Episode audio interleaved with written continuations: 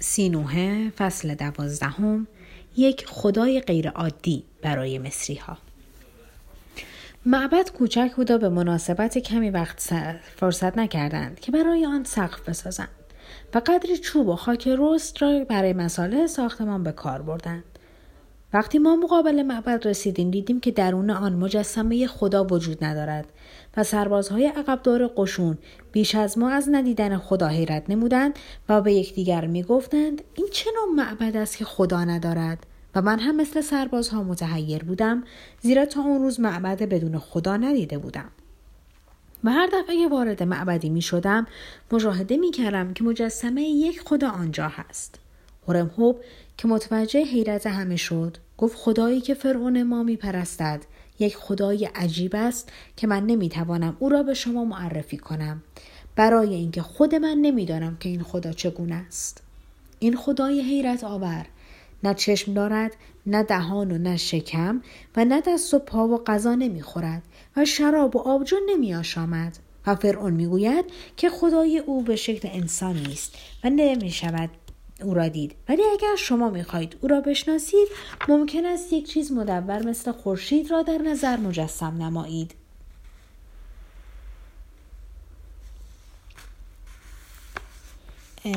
اینجا نشون میده که من از منظورشون از خدا که خدایی که نمی‌شدید خدای احد و واحده. و اینکه فرو برای اولین بار توی مصر اون فرهنگ خداپرستی توحیدی رو به مردم ابلاغ می‌کنه. سربازها برگشتند و نظری به خورشید انداختند و با عدم رضایت شروع به زمزمه کردند و من متوجه بودم که می‌گویند فرعون دیوانه شده. زیرا تا کسی دیوانه نباشد خدای بدون چشم و دهان و شکم و دست و پا را نمیپرستد. هرم هوب هم مثل سربازان خود فکر می‌کرد و فرعون را دیوانه می‌دانست. بعد یک کاهن جوان که موهای سر را نتراشیده بود و یک نیم تنه کتان در برداشت. آمد و من دیدم که یک سبو شراب و یک ظرف روغن زیتون و یک دسته گیاه تازه بهاری را در معبد نهاد و آنگاه شروع به خواندن سرودی کرد که می‌گفتند که خود فرعون آن را برای خدای خیش ساخته است. و از آن سرود ما چیزی نفهمیدیم و سربازها که بی سواد بودند به طریق اولی چیزی نفهمیدند. در این سرود صحبت از این بود که خدای آتون خدایی است که دیده نمی شود ولی در همه جا هست و با نور و حرارت خود زمین را منور و گرم کرده و تمام خوشی ها و نعمت های زمین و رود نیل از او می باشد و نیز گفت اگر آتون نباشد شیر نمی تواند در شب شکار کند و مار از سوراخ و جوجه از بیزه خارج نمی گردد و اگر آتو نباشد عشق به وجود نمی آید و هیچ مرد نمی تواند زنی را خواهر خود نماید و هیچ طفل از شکم زن قدم بر زمین نمی‌گذارد. کاهن جوان بعد از این مزامین گفت پادشاه مصر پسر خداست و مانند پدرش با قدرت در کشور مصر و کشورهایی که تحت اداره و حمایت مصر هستند سلطنت می کند. وقتی سربازها این مضمون را شنیدند شمشیرها و نیزه ها را روی سپرها کوبیدند و بدین ترتیب ابراز شادی نمودند. زیرا آنها فقط این قسمت را خوب فهمیدند. چون می‌دانستند تردیدی وجود ندارد که پادشاه مصر پسر خداست.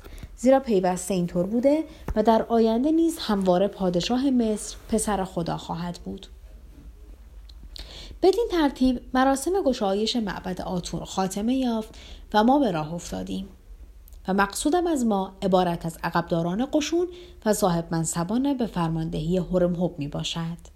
هورم هوب سوار بر عرابه جنگی خود جلوی قشون حرکت می کرد و بعد از او عدهای از صاحب منصبان حرکت می نمودن و آنگاه سربازها و سپس عده دیگر از صاحب منصبان راه می پیمودند. بعضی از صاحب منصبان در عرابه های جنگی و برخی در تخت روان بودند ولی من بر اولاغی سوار شدم و جعبه محتوای دواها و ادوات جراحی را هم با خود حمل کردم ما تا موقعی که سایه ها بلند شد راه پیمودیم و فقط وسط روز قدری برای خوردن غذا توقف کردیم و باقلای پخته که روی آن روغن زیتون ریخته بودیم خوردیم و گاهی بعضی از سربازهای خسته یا معلول از راه باز می ماندند و کنار جاده می نشستند و آن وقت صاحب منصبانی که از عقب می آمدند با شلاق به جان آنها می افتادند.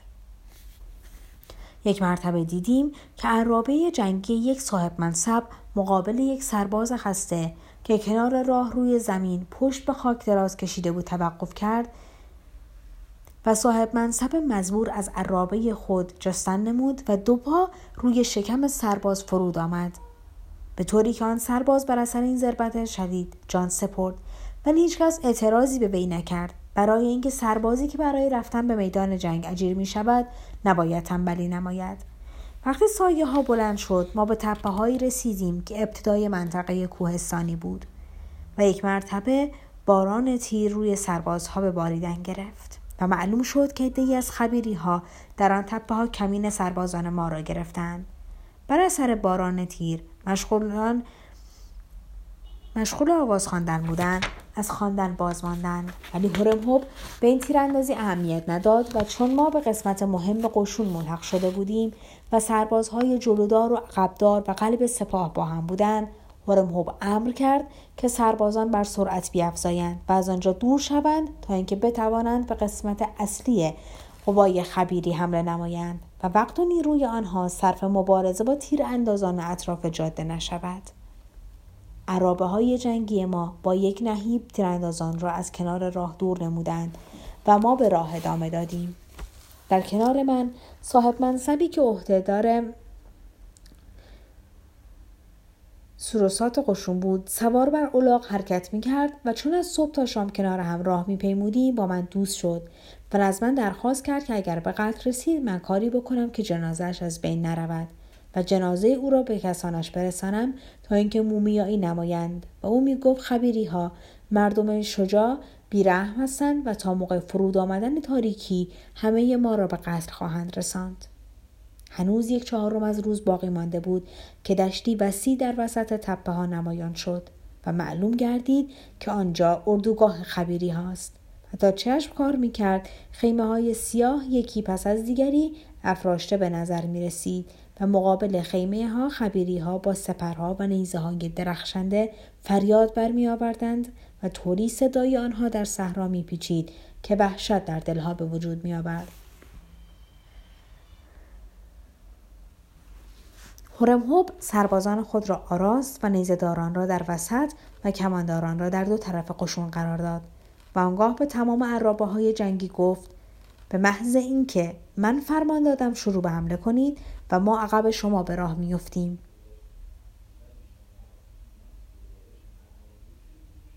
چند عرابه سنگین را هم نزد خود نگاه داشت و دستور داد که پیوسته با وی باشند و از او دور نشوند.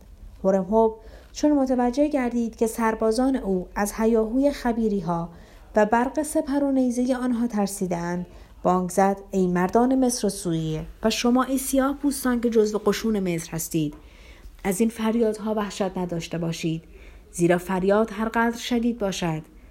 جز باداست و نمی‌تواند آسیبی به دیگران برساند. و بدانید که شماره سربازان خبیری زیاد نیست و این چادرها که می‌بینید جایگاه زنان و اطفال آنهاست.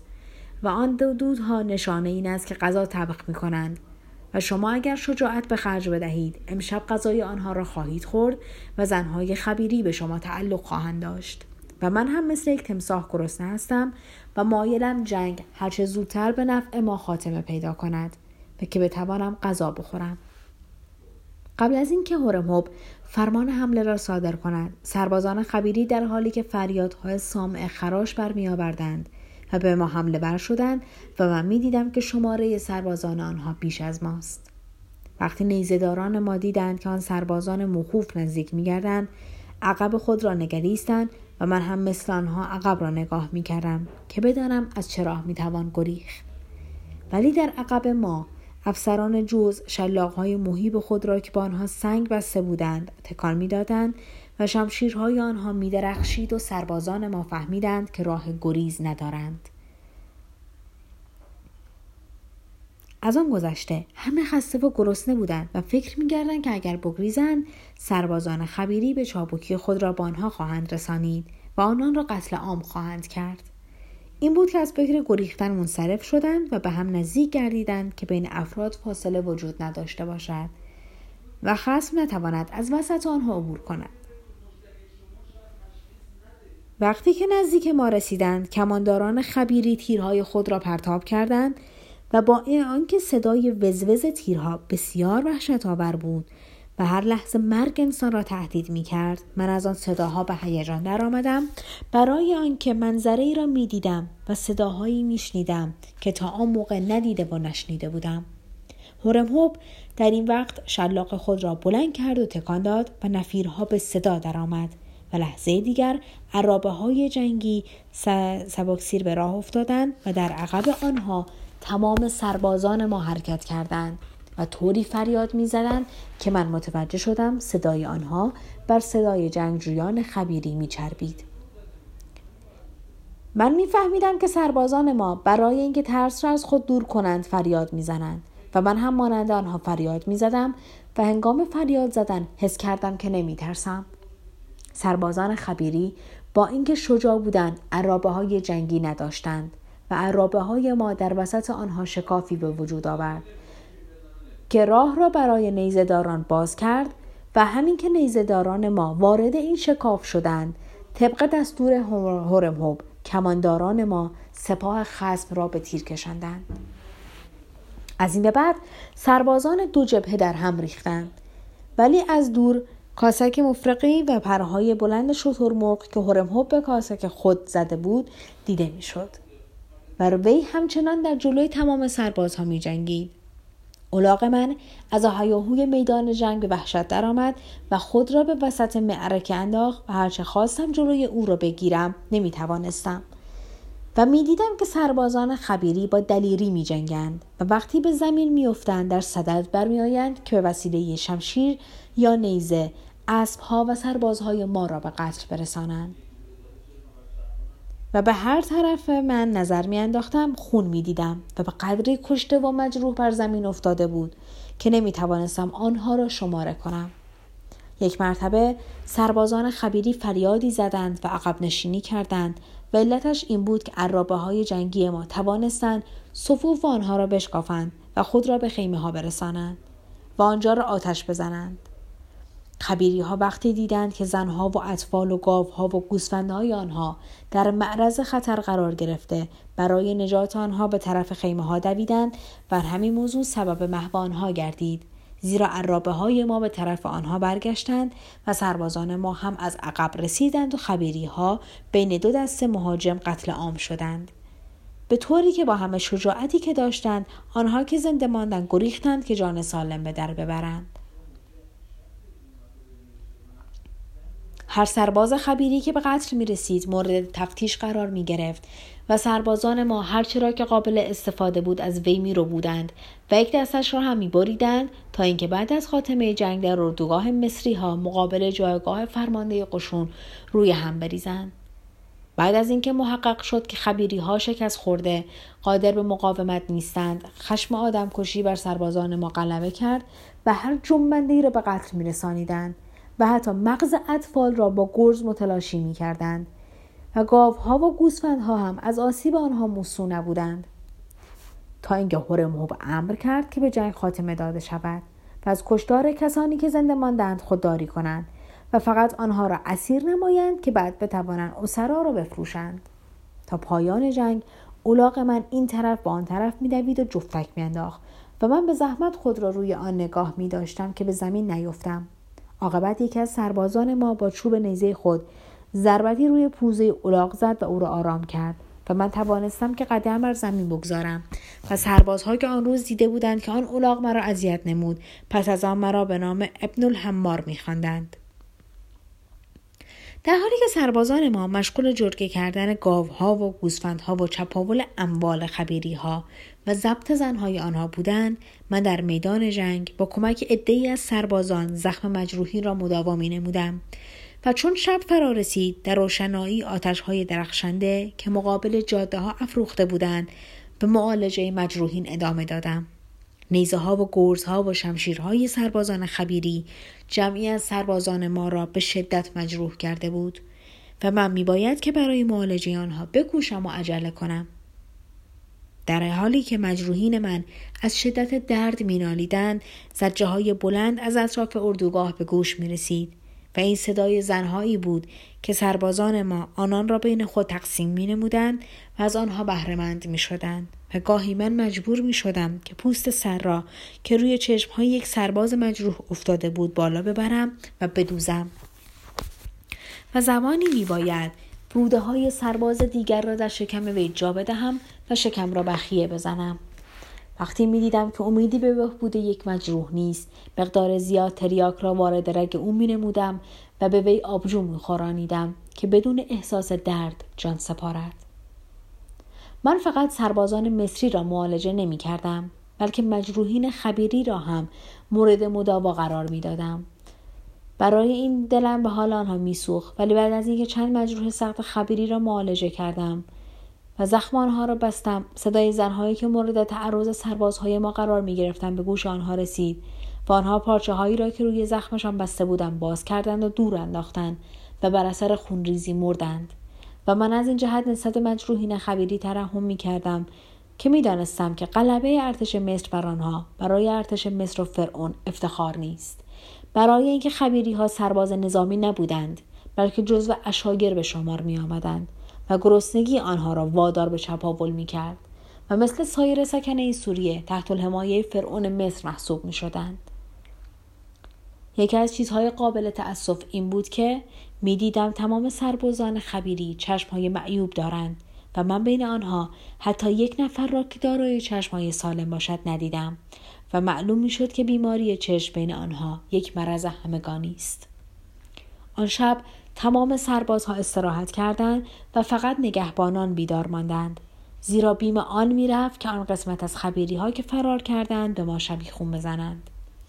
ولی هیچ واقعه در شب اتفاق نیفتاد و من تا صبح مشغول مداوای مجروحین بودم و بامداد وقتی هورم هوب از خواب بیدار شد چون فهمید که تا صبح بیدار بودم مرا نزد خود طلبید و گفت من دیروز دیدم که تو بدون داشتن اسلحه با چه تحوری خود را وسط جنگ جویان انداختی ولی باید به تو بگویم که وظیفه یک طبیب در میدان جنگ بعد از خاتمه جنگ شروع می شود و لزومی ندارد که وی خود را وسط گیر داره بیاندازد و بعد از این هر وقت که به جنگ می رویم تو استراحت کن تا اینکه جنگ خاتمه پیدا کند و بعد به مراجعه مجروحین بپرداز. من چون خسته بودم هرم هوب یه گردنبند ضرب من داد و گفت این پاداش شجاعت دیروز و بیخوابی دیشب تو. و اینک برو بخواب. ولی من با اینکه خسته بودم احساس نمی‌کردم که بتوانم بخوابم. زیرا وقتی که روشنایی روز میدمد خواب از چشم انسان به در می‌رود.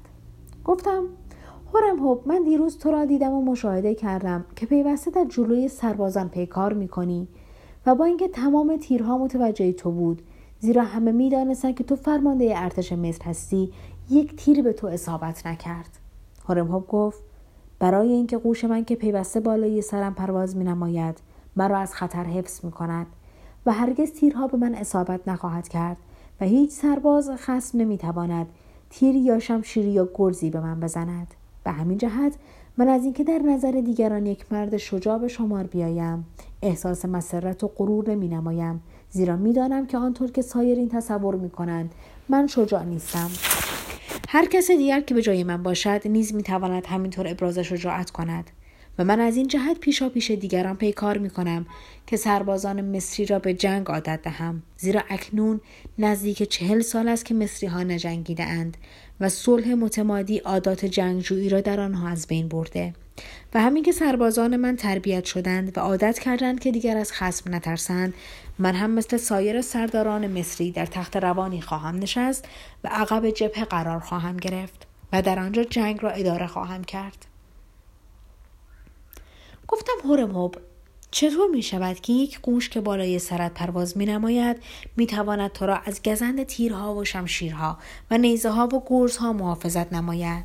هورمهوب گفت من تصور نمی کنم که محافظ من این قوش باشد بلکه این قوش فقط علامتی است که به من نشان می دهد تا روزی که نوبت من نرسیده باشد من کشته نخواهم شد و لذا دلیلی وجود ندارد که من بترسم. و من می‌دانم که انسان بیش از یک مرتبه کشته نمی شود و هیچ کس را نمی توانی یافت که دو مرتبه به قتل برسد. و بنابر این نباید برای واقعی که فقط یک بار اتفاق می افتد انسان در تمام عمر بیمناک باشد. این است که ترس را به خود راه نمی دهم و چون نمی ترسم مرگ به طرف من نمی آید تا روزی که نوبت من فرا برسد و در آن روز چه شجاعت داشته باشم و چه بترسم خواهم بود. فهمیدم که هورم هوب راست می‌گوید و علت اینکه مرگ به سراغ وی نمی آید این است که جرأت دارد و سربازان با اقبال هموار آنهایی هستند که دارای جرأت می باشند و اقبال آنها همان جرأتشان است. سربازی که جرأت ندارد اقبال ندارد و در جنگ اول به قتل می رسد و آرزوی چپاول و گردنبند زر و زنهای زیبا را به دنیای دیگر می برد.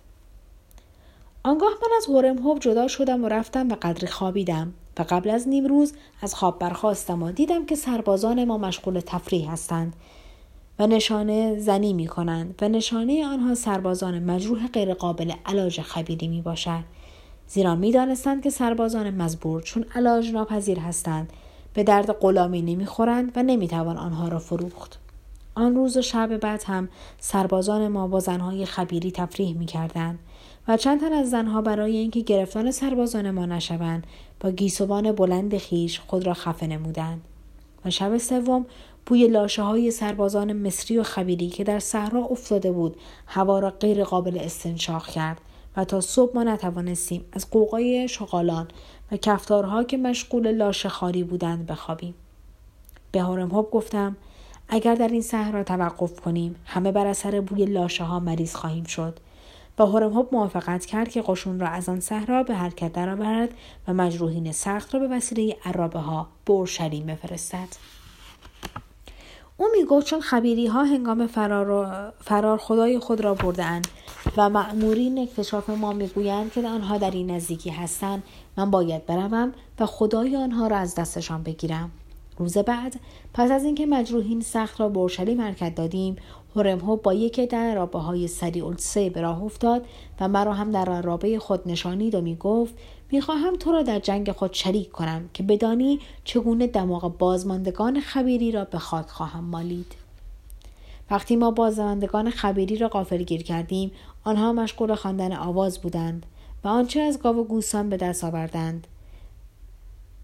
و ما می‌دانستیم که احشام و اقنام مزبور را از کشاورزان سوریه به غارت بردهاند جلو انداخته و می‌رفتند و ما مثل طوفان بر سر آنها حبود کردیم و قبل از اینکه بتوانند از خود دفاع کنند عرابه های ما پیر و جوان را زیر گرفت و استخوانهای آنها را در هم شکست و سربازان مصری هر کس را که به دست آوردند کشتند. به طوری که دیگران از فرط بیم جان خیش احشام و اقنام را رها کردند و گریختند. هورم هم ابر کرد که گاوها و گوسفندها را که در صحرا متفرق شده بودند جمع بری نمایند. و بعد خدای خبری ها را از زمین برداشتیم و مراجعت نمودیم و راه اورشلیم را به اتفاق تمام اردو پیش گرفتیم. هورمهوب در اولین اطراقگاه خدای خبیری ها را مقابل سربازان قطع قطعه کرد و دور ریخت و سربازها ابراز شادی می نمودند زیرا می دانستند که دیگر خبیری ها خدا ندارند.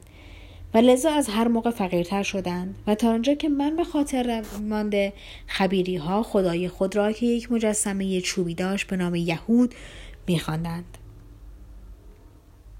وقتی من وارد اورشلیم شدم حیرت کردم که چرا عدهای کثیر از مجروحین که من آنها را مداوا نمودم مردهاند. در صورتی که می‌دانستم که زخم آنها خطرناک نیست و معالجه خواهند شد و راز این موضوع بر من آشکار گردید.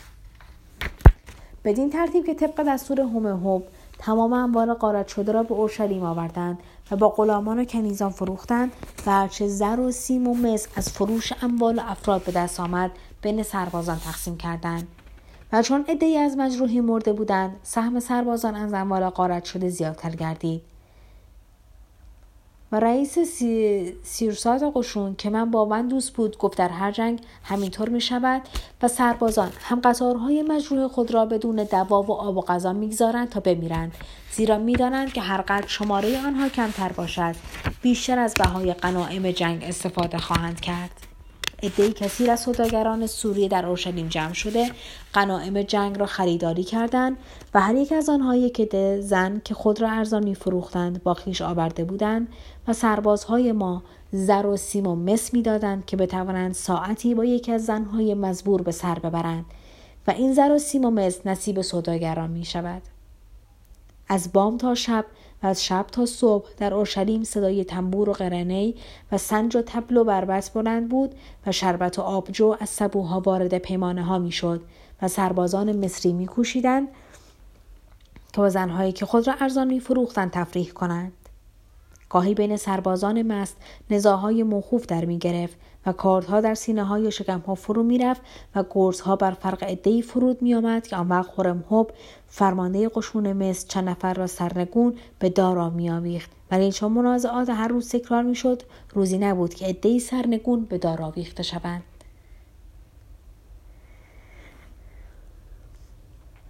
سربازها با اینکه می‌دیدند که همقطاران شرور آنها به دار آویخته شدند عبرت نمی گرفتند چون تا وقتی در جهان شراب و زن و سیم و زن وجود دارد و عدهای مست بر سر زر و سیم یا زن با هم اختلاف پیدا می کنند نزا در می گیرد و جمعی کشته می شوند و قاتلین را به دار می آویزند.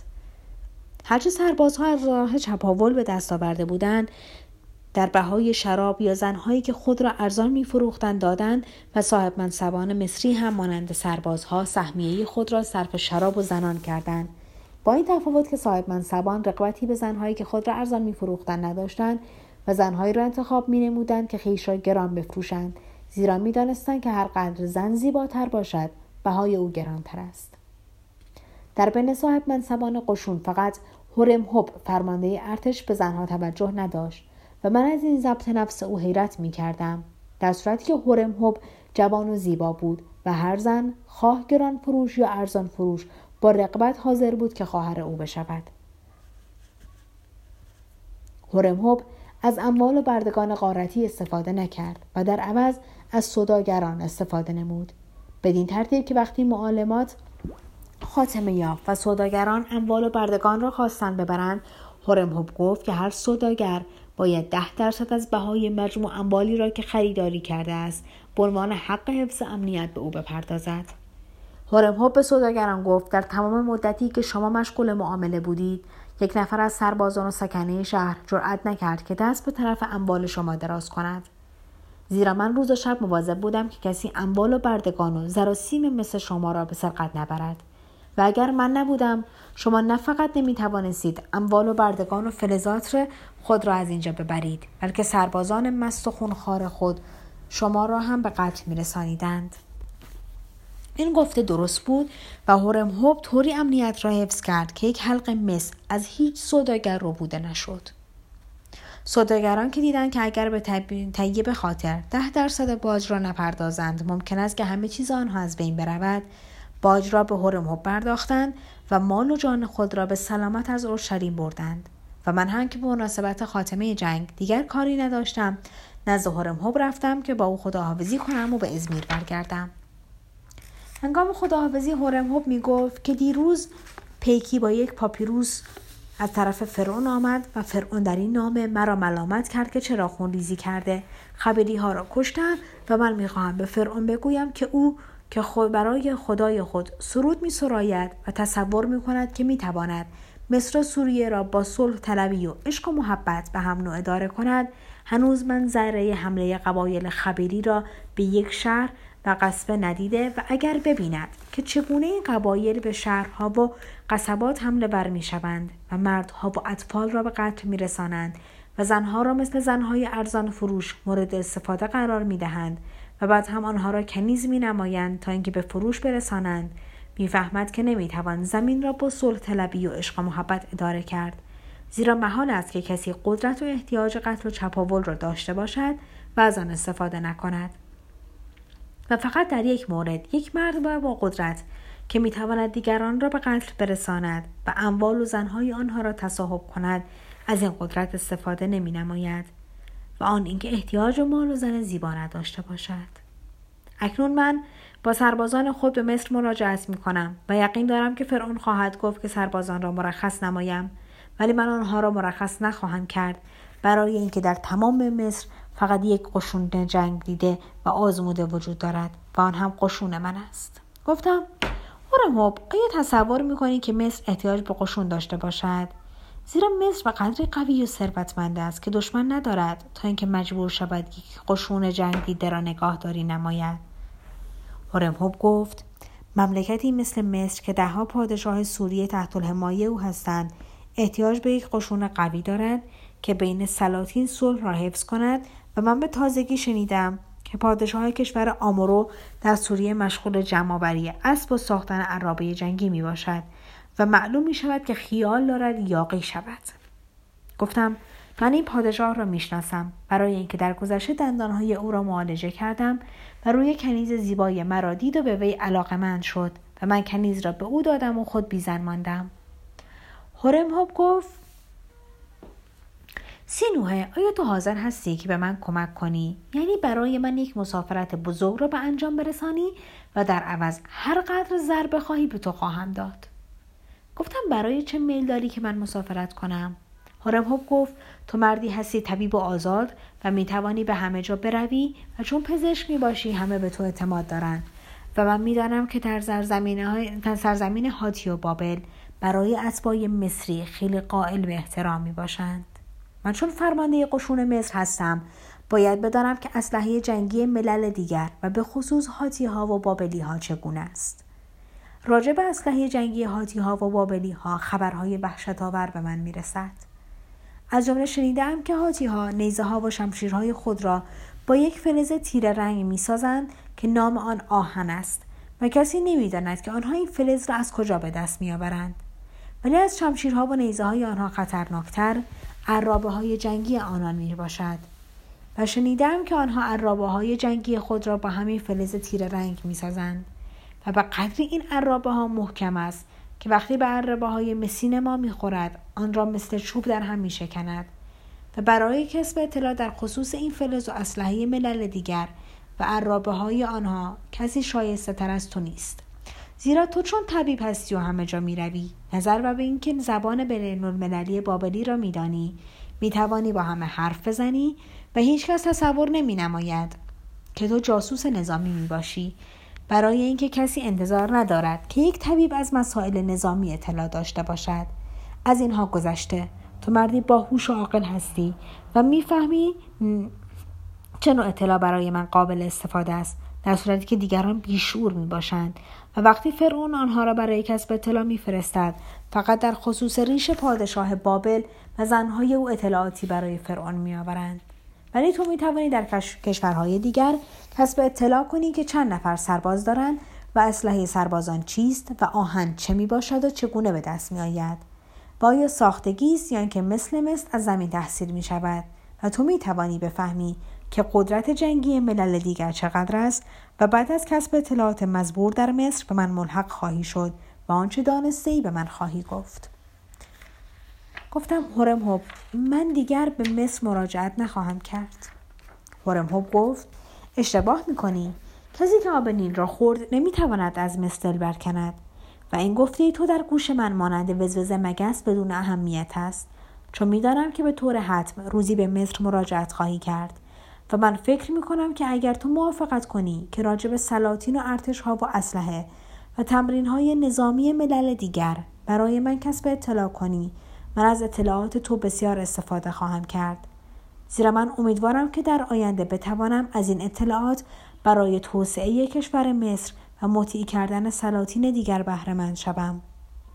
امروز مصر مقام و مرتبه ای را که باید دارا باشد ندارد. در صورتی که ملت مصر برگزیده ترین ملت جهان است. خدایان ملت مصر را برای این بر سایر ملل برتری دادهاند که فرمانروای آنها باشند. ولی خود مصری ها از روی تنبلی نمی‌خواهند که از این مزیت استفاده نمایند. و فرعون ما به جای اینکه قشون کشورهای دیگر بکشد بر اثر وسوسه و تلقینه خدای موهوم دم از صلح و عشق به هم نوع می‌زند. وقتی هورم هوب این حرفها را می‌زد من نظری دقیق به او انداختم و حس کردم که وی در نظرم بزرگ شده است. زیرا تا کسی دارای استعداد بزرگی نباشد دارای این افکار نمی شود و همه چیز ما زایده اندیشه می باشد و کسی که اندیشه بزرگ دارد و حاضر است که فکر خود را به موقع اجرا بگذارد یک مرد بزرگ می باشد. این بود که به او گفتم هورب هوب. تا امروز من تو را فقط یک مرد جنگی لایق می دانستم. و تصور نمی کردم استعداد اداره کشور را داشته باشی. ولی امروز در تو استعدادی می بینم که شاید فرعون ندارد. هورم هوب.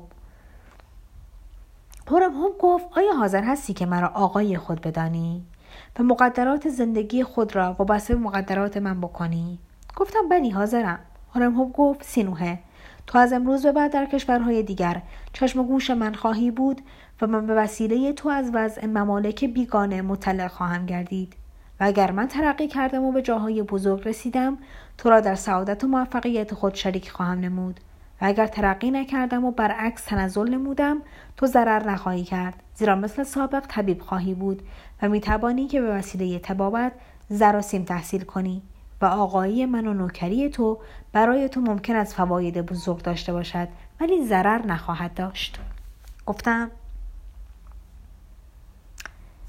قبول است. آن وقت خورمهوب مقداری زیاد طلا خیلی بیش از آنچه من انتظار داشتم به من داد و یک عده سرباز را معمور کرد که مرا به ازمیر برسانند تا اینکه در راه کسی ثروت مرا به یقما نبرد. وقتی وارد ازمیر شدم طلای خود را به چند شرکت دادم و در عوض الواح خاک رست که در آتش پخته شده بود گرفتم و روی آن الواح طلایی که من به هر شرکت داده بودم نوشته شده بود و جز خود من کسی نمی‌توانست طلای مزبور را در بابل یا کشور حاتی ها وصول کند. و لذا اگر ها الواح مزبور را در راه از من میدزدیدند برای آنها ارزش نداشت و من هم ضرر نمی نمودم زیرا می توانستم برگردم و الواحی دیگر از شرکت ها بگیرم.